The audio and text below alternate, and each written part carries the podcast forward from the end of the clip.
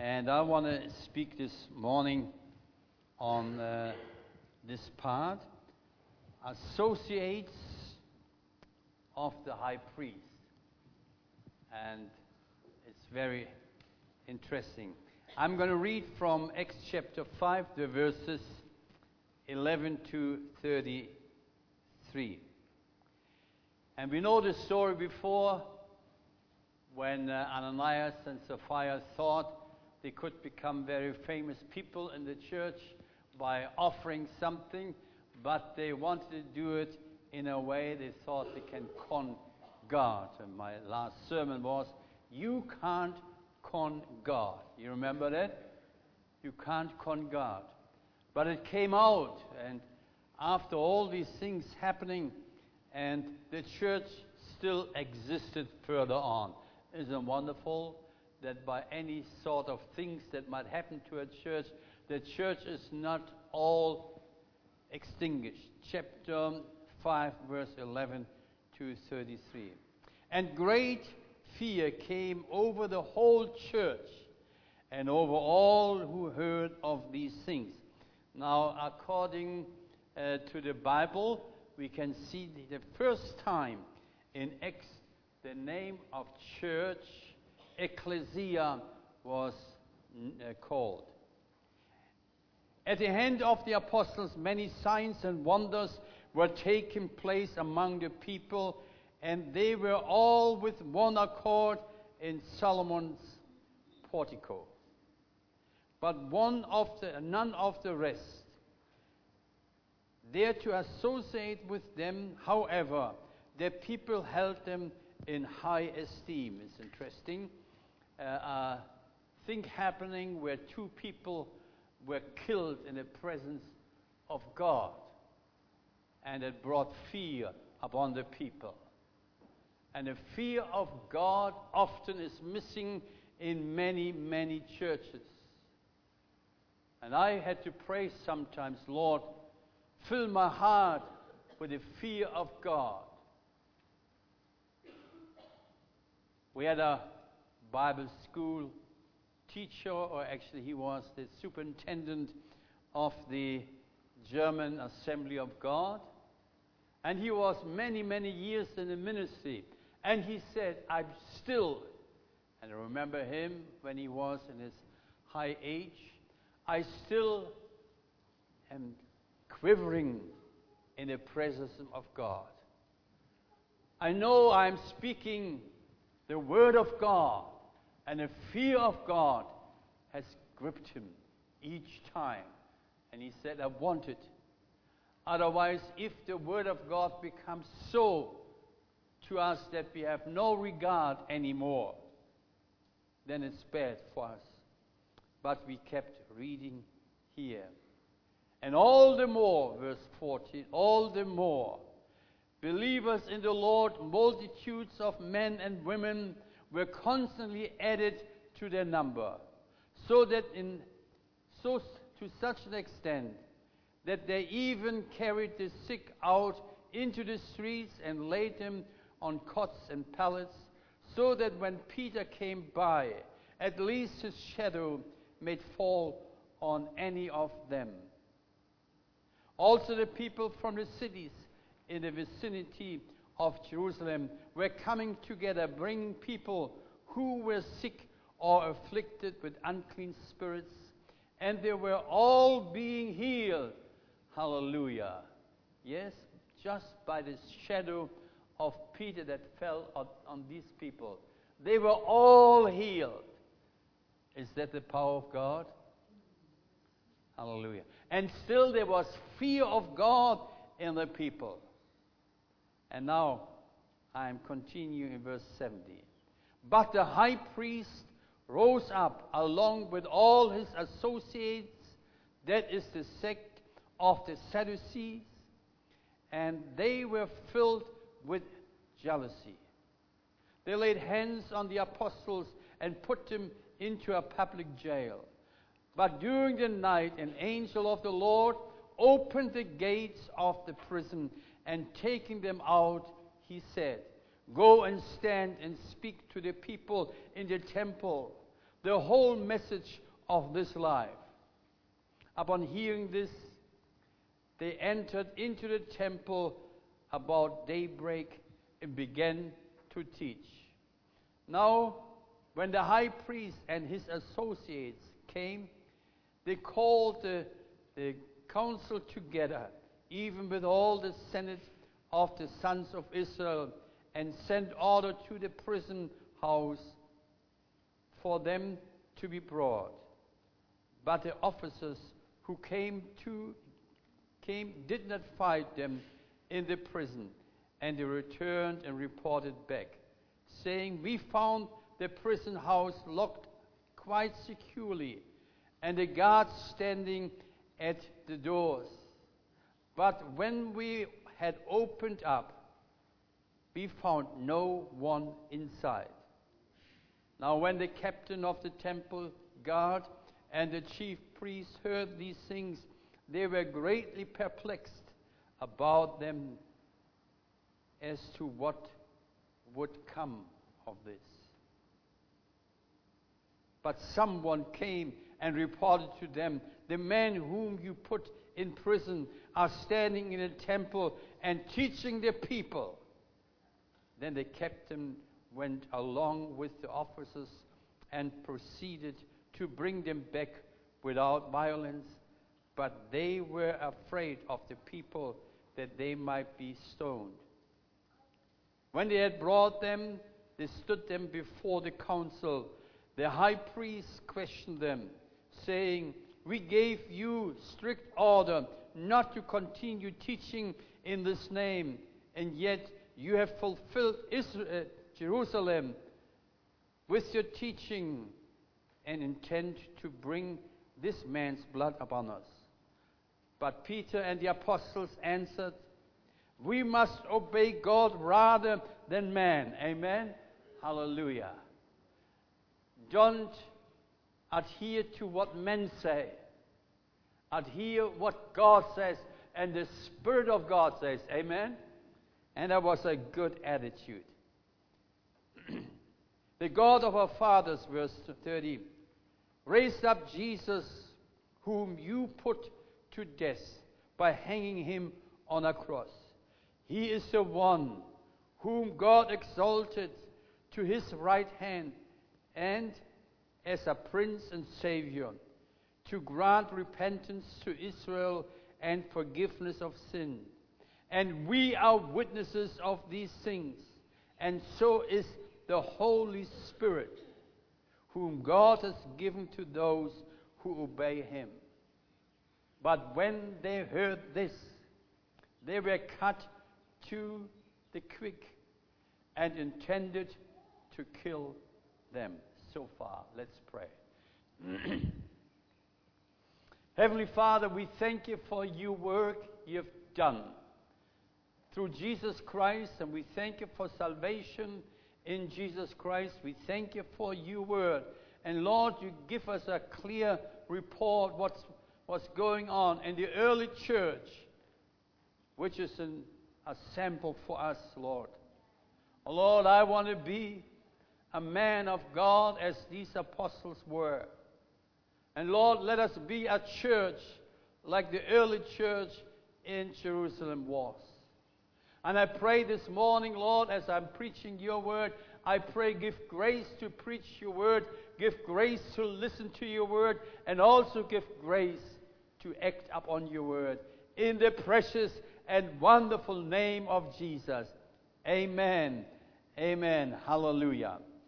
Now, Satan tried through the incident of Ananias and Sapphira, we know, somehow to disturb the church and to quench the seal of God the church had. But a real seal of God, nothing can quench Amen? Hallelujah. And we read then even all the more in chapter uh, 5, verse 12. At the hand of the apostles, many signs and wonders were taking place among the people, and they all were with one accord in Solomon's portico. So there was something, although Satan tried through the whole thing, something to do that the church could go down. There's one thing for sure Satan is angry at the church. Amen? Satan is angry at the church. And that you hear this morning, it doesn't make him very happy. Each time you go to church, to prayer meeting, Bible study, or whatever, it angers the devil. Yeah, good. Amen. We don't want to be good friend with him, do we? No. If he is angered, it's his problem. But we praise the Lord Jesus. Amen. Hallelujah. Yes, and there was something great. Now, God used the apostles all the more. And you can see it always. Where there's affliction or where there's persecution, the church is growing. Yesterday, Ella had something on her iPad. She has got an iPad, you know. And perhaps one day I might have one as well and might preach from a Bible that opens this way, as Pastor Gary does. I still have a Bible that opens this way. But I was amazed a Chinese choir was singing there. We have got no idea what God is doing in China in the underground. Hallelujah. Many, many people come to the Lord. Although the church is forbidden, although there's persecution, but they are praising the Lord. And so I was listening to it. She said, Come here, Werner, listen, listen. And it was so wonderful. I really enjoyed it. Hallelujah. Now there was a great fear coming upon the church and also upon other people. And we read in verse 11 a great fear came up over the whole church and over all who heard of it or of these things. Here is the word ecclesia the first time in Acts being called. We all know what it means, ecclesia. There are few Greeks who can explain it to you, but I might try to explain it to you as well. It is put together by two words, ex and klesia. That means calling. Ex means out, coming out. And the church is the ecclesia is the called out one. And it must always be, if the church is mixed with the world, it's no longer an ecclesia. It might be a Christian club, but I have got somehow bad feelings against clubs. I don't clubs, don't like clubs. I like the church. Hallelujah. I like the ecclesia that has been called out of the world. Now the church had a new sense of holiness. Sometimes the churches are also uh, of no sense of holiness. But I tell you what, when you read Isaiah chapter 6, when Isaiah saw the Lord lifted high and then he saw his life. And he said, I'm done, I'm done. Because I'm of unclean lips and I live amongst a people of unclean lips. The language they spoke was not a language of glory, was a language of uncleanness. Because I have seen the glory of the Lord. And it brought such a holiness into his life. And also, it was the same thing when Joshua had this incident with a man who saw something precious and valuable when they stormed that city there. And there was Achan, he saw something. He saw a beautiful mantle. He saw gold and silver. He took it. And somehow it affected the whole church. If sin can sneak into the church undetected, it has not, let me say, it has got an effect of all the church. The next day, perhaps, they wanted to go and take that little city Ai.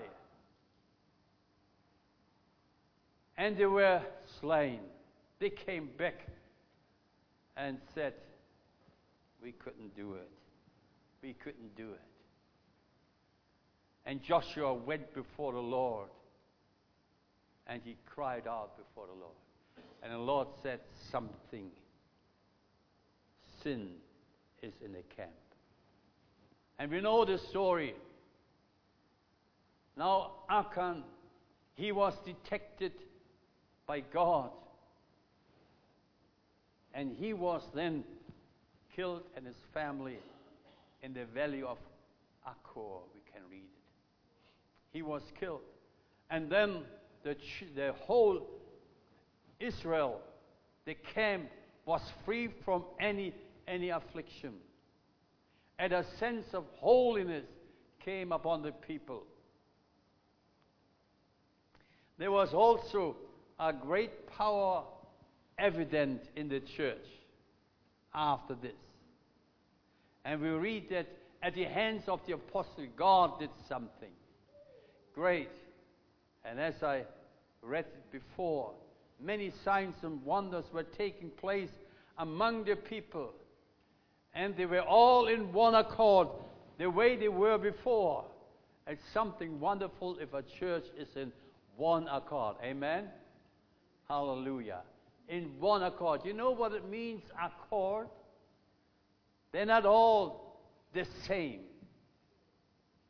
That doesn't mean they think all the same. You don't have to, to think the way I am think.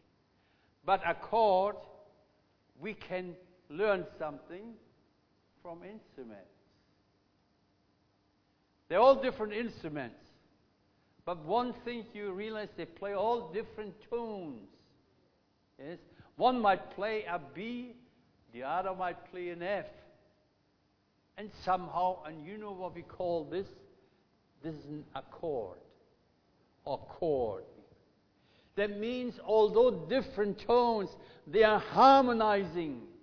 And we like when they play here in the front, don't we? Good, I'm practicing very hard. And soon we will have another saxophonist here standing. Yes, and I, am praying for this young man. Hallelujah. And it's great and it's wonderful to hear a wonderful chord. They play different tones, but they're all harmonizing. Amen. Some people think if, if everything or everybody thinks like the pastor thinks, then you have unity in the church. No. You have many ways of one pastor to think. Unity is when harmony is there. It doesn't sound odd if somebody plays B flat and another plays F. It doesn't sound odd. It harmonizes. And that's wonderful. And even if a big bass would play, it looks different, plays a different note, but it sounds good. Amen. And that's what a chord is. Hallelujah. I, I'm never be like our dear sister Joan. She is a lev- lovely sister. And Sister Joan, I must say, we all do love you, but don't get, get a big head now. we do love you, hallelujah. I love, love everyone. Is it great? Yes. So there was a great power evident. And they were in harmony together. And the apostles, the Lord did great signs and wonders through the apostles. Hallelujah. There was a wonderful, as I said, unity as well in Psalm 133, verse 1. And there's a wonderful verse And I like this. Behold how good and how pleasant it is for brothers to dwell together in unity. That's something wonderful. It's something wonderful. And the Bible says, For there, verse 3b, for there the Lord commands the blessing and life forevermore. Amen. Hallelujah. I mean, we don't have to ask for the blessings of the Lord. If there's unity, then the Lord commands the blessing. Commands, bless this church. And the church has been blessed. Why? Unity. Dwelling together in unity. Hallelujah. Not just visiting together in unity, but dwelling. If you dwell with somebody together, then you get to know them the best. So I'm dwelling over 50 years together with this young girl here in the front.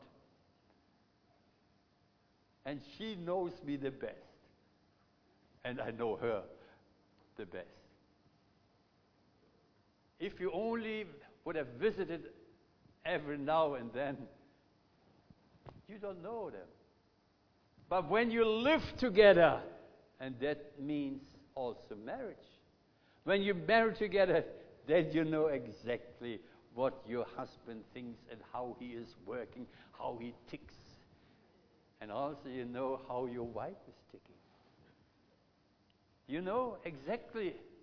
And that is wonderful. And there the Lord has promised and commands the blessing. Hallelujah. There was also a great exclusion. That means this church there were some that wanted to become part of the church, but it didn't dare. Or you would say, that's bad. That church has a bad name. Some churches, and I heard of a pastor who said following. He said, We have lowered our standard in the church. And ever since, we have so many people in the church. Some lowered their standards. I heard of a church, hopefully this is not a church. Your brother goes there. And they made, they had Bible studies, and after Bible study, study, they went into a pub and had a nice beer together. And they said, We want to show the people that we are different. So I wouldn't go to that church. Neither let him go to that church. Pastor Gary. Send him to a church where the fire of God is burning. Hallelujah. Now, hypocrites and half hearted people didn't dare to become a member of the church here in Jerusalem because they esteemed them very, very high. And that's right so. And there was also a great growth. People came and they multiplied. And we read in verse 14 and all the more the believers in the Lord, mul- multitudes of men and women were constantly added to the number. So on one day, they had perhaps 5,000 in the church. The next day were 5,010. Because God did something. And there was a great growth. There was also great wonders. And as I said, that Peter, when he was walking on the street and his shadow passed by, because there were people who were ill, there were people who were demon possessed. And as soon as the shadow of Peter passed over them, they were all healed. It's a miracle of God.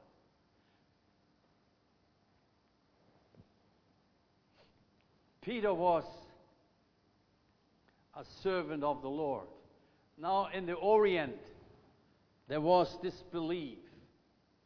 And this belief was this if you are in the shadow of a person that could be perhaps a bad omen for you. You know what it means, a bad, bad omen. I don't believe in omens, I believe in amens. That means it should happen exactly the way. Hallelujah. Now, Peter, in this case, he was a servant of the Lord. And now I can understand a little bit, but also I'm not a Greek Orthodox.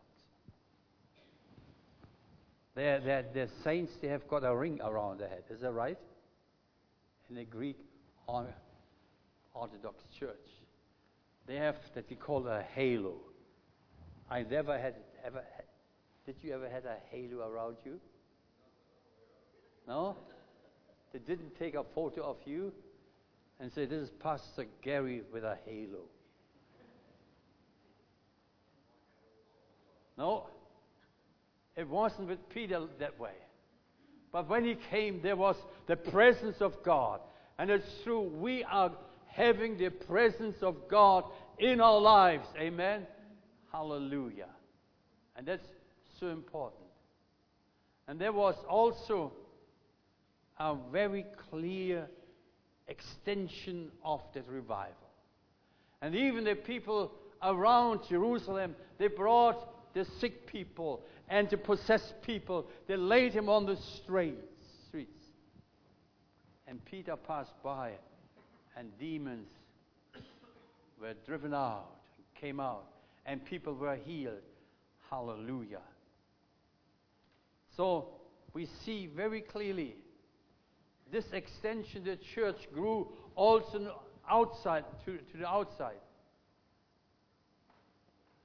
And in uh, Zechariah chapter 2, verse 5, we read a wonderful word.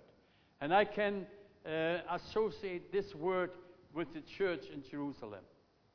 And it says there, For I, declares the Lord, will be a wall of fire around her, around Jerusalem. And I will be the glory in the midst. Hallelujah. The glory of God in the midst of a church is something wonderful. And you will sense it very clearly whether you understand the language or not. You know the glory of God is there. Amen. I can sense it when I listen to the Chinese singing and praising the Lord as I did a few days ago, or yesterday? It's wonderful. But you sense the glory of God. Fire from God will never burn out. Amen? Listen, fire from God will never burn out. Moses, he was in the wilderness and he saw a bush burning. What made him curious to go there? What was it? But it didn't burn out. So imagine, imagine here Jerusalem around the church, there was a fiery wall. It scares perhaps some people, but what does fire do? It keeps burning also to the outside, burning more and more and wider and wider. And that was the cause. Moses wanted to know why is this bush not burning up? It's burning and burning, and he would like to go, go there and see. So Moses said, I must turn aside now and see this marvelous sight, why the bush is not burned up. Fire of God does not burn up. Amen? Amen? I heard some people say, oh, when I was young, I was on fire for the Lord. I said, what happened now? Nothing. It was not the fire of God, it was something but not the, not the fire of God. The fire of God doesn't burn out. Hallelujah. You don't have to rekindle it over and over again, as Pastor Gary had to do when we had our, our men's retreat. He was in charge of the fire to keep it going. And it was going out, and finally we got it going, didn't we? Yes. That's not with God. God's fire is in us, and it burns, and it doesn't burn up. Hallelujah. Now, John, oh yeah, John Wesley was once asked by his young preachers, What could we do? What should we do? And these questions are very famous today as well. What can we do in order to draw heaps and heaps of people? I ask myself today, any pastor, any church who asks that question, why? Why? Why do you want people? And what do you want people for? Yeah, well, we, we want to preach to them.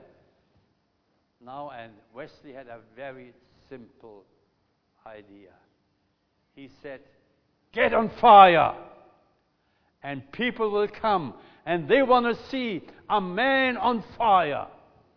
You understand it? Get on fire. That's it. Now we see here something of the associates of the high priest. And I want to speak on this. A high priest or a priest in the Bible is very, very highly uh, esteemed. Malachi chapter 2, verse 7.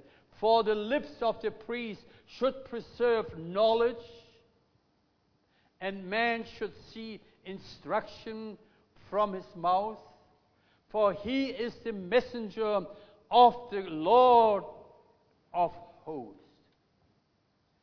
False teachers were surrounding the high priest. He was influenced by false preachers, and the Bible says it in one spot very clearly. Who were these people? These associates of the high priest. Who were they? We call them Sadducees, or I would call them sad to see. Sad to see. Because why were they the sect of the Sadducees? What was it? And the priest was influenced by them. There were two things they taught wrong and didn't believe in. They didn't believe in the resurrection. And hallelujah, I like the Word of God and like the Lord. What was the main theme here? the resurrection of, of Jesus. And God proved them there is a resurrection, and Jesus rose again. Hallelujah. And the apostles told him very clearly. And they brought it, the, or proved that there is a resurrection. Verse 30. The God of our fathers raised up Jesus, whom you had put to death by hanging him on a cross. And we are witnesses of these things. And so is the Holy Spirit, whom God has given to those who obey him. Only those who obey him can receive the Holy Spirit. And the Holy Spirit, he is also testifying that Jesus rose again. Hallelujah. Hallelujah. There was the proof. And perhaps the Sadducees, the associates of the high priest, they were hearing this Jesus is alive. Can't be. In our theology, there is no room for the resurrection. But they are saying now, Jesus rose again. Hallelujah. And the second thing they didn't believe either was the existence of angels. And that was one of the first things God did. In the beginning, God created heaven and earth. And we heard our dear brother speaking here, our dear brother Morris. you know, about creation and so on. What did God create first? The heavens and the earth. And in the heavens, all the angels, all the angels belong there. And you know, these sad to see people came once to Jesus. And one of them, guy, of, of these guys, he thought about a little story. He was very inventive. He said, Jesus.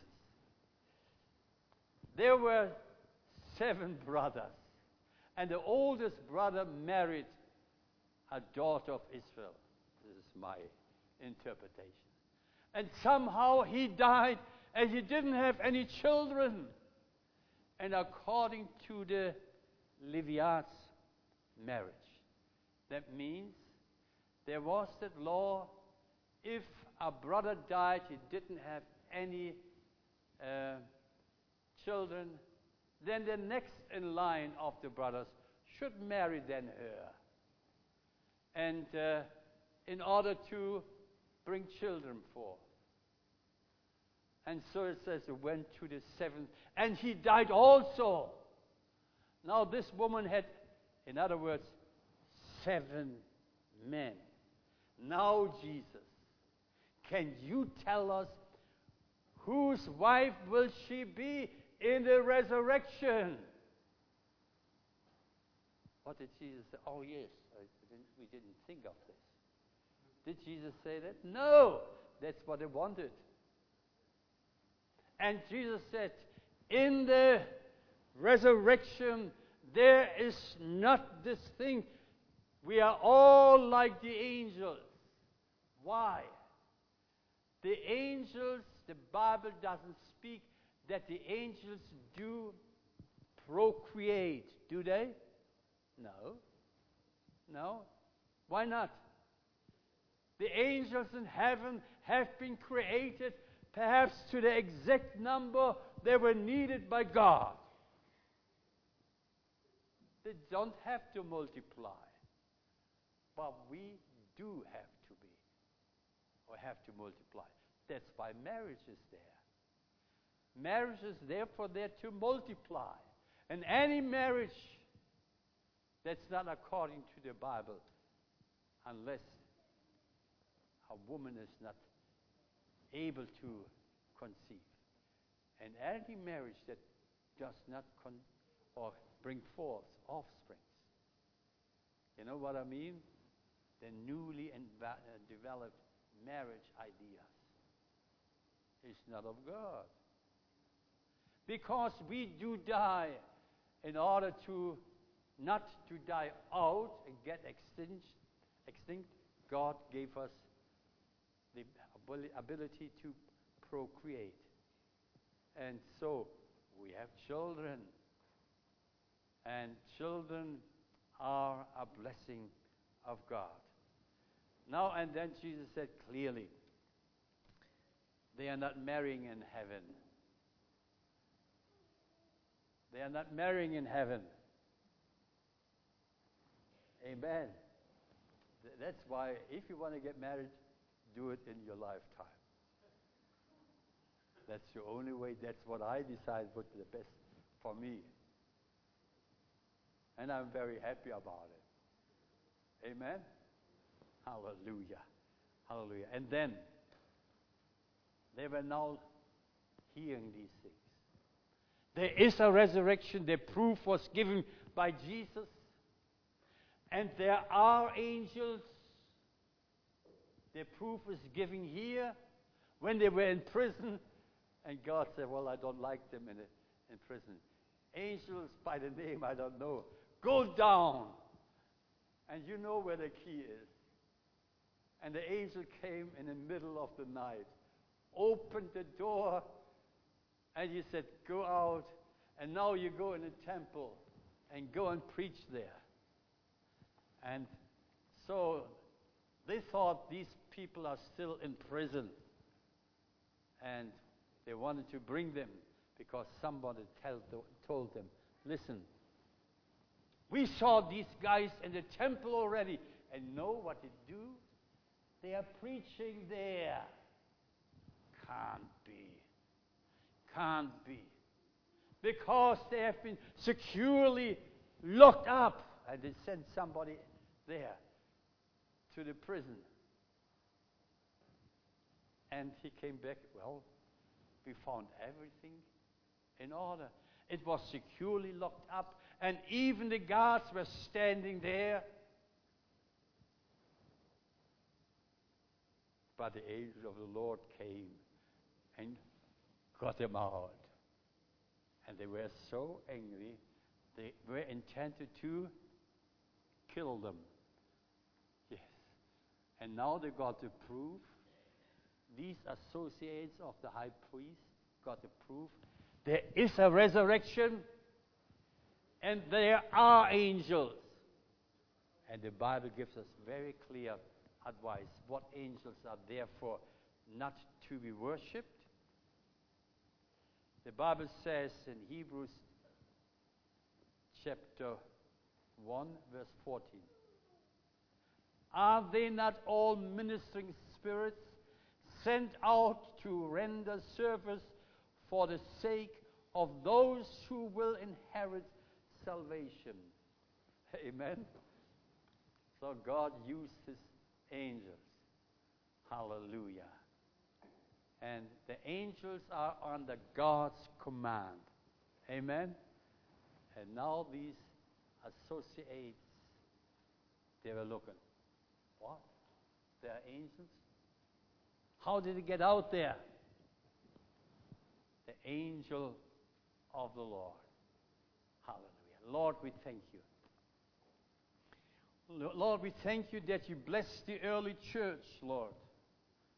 Although this bad incident of Ananias and Sapphira didn't damage the church, the church was alive.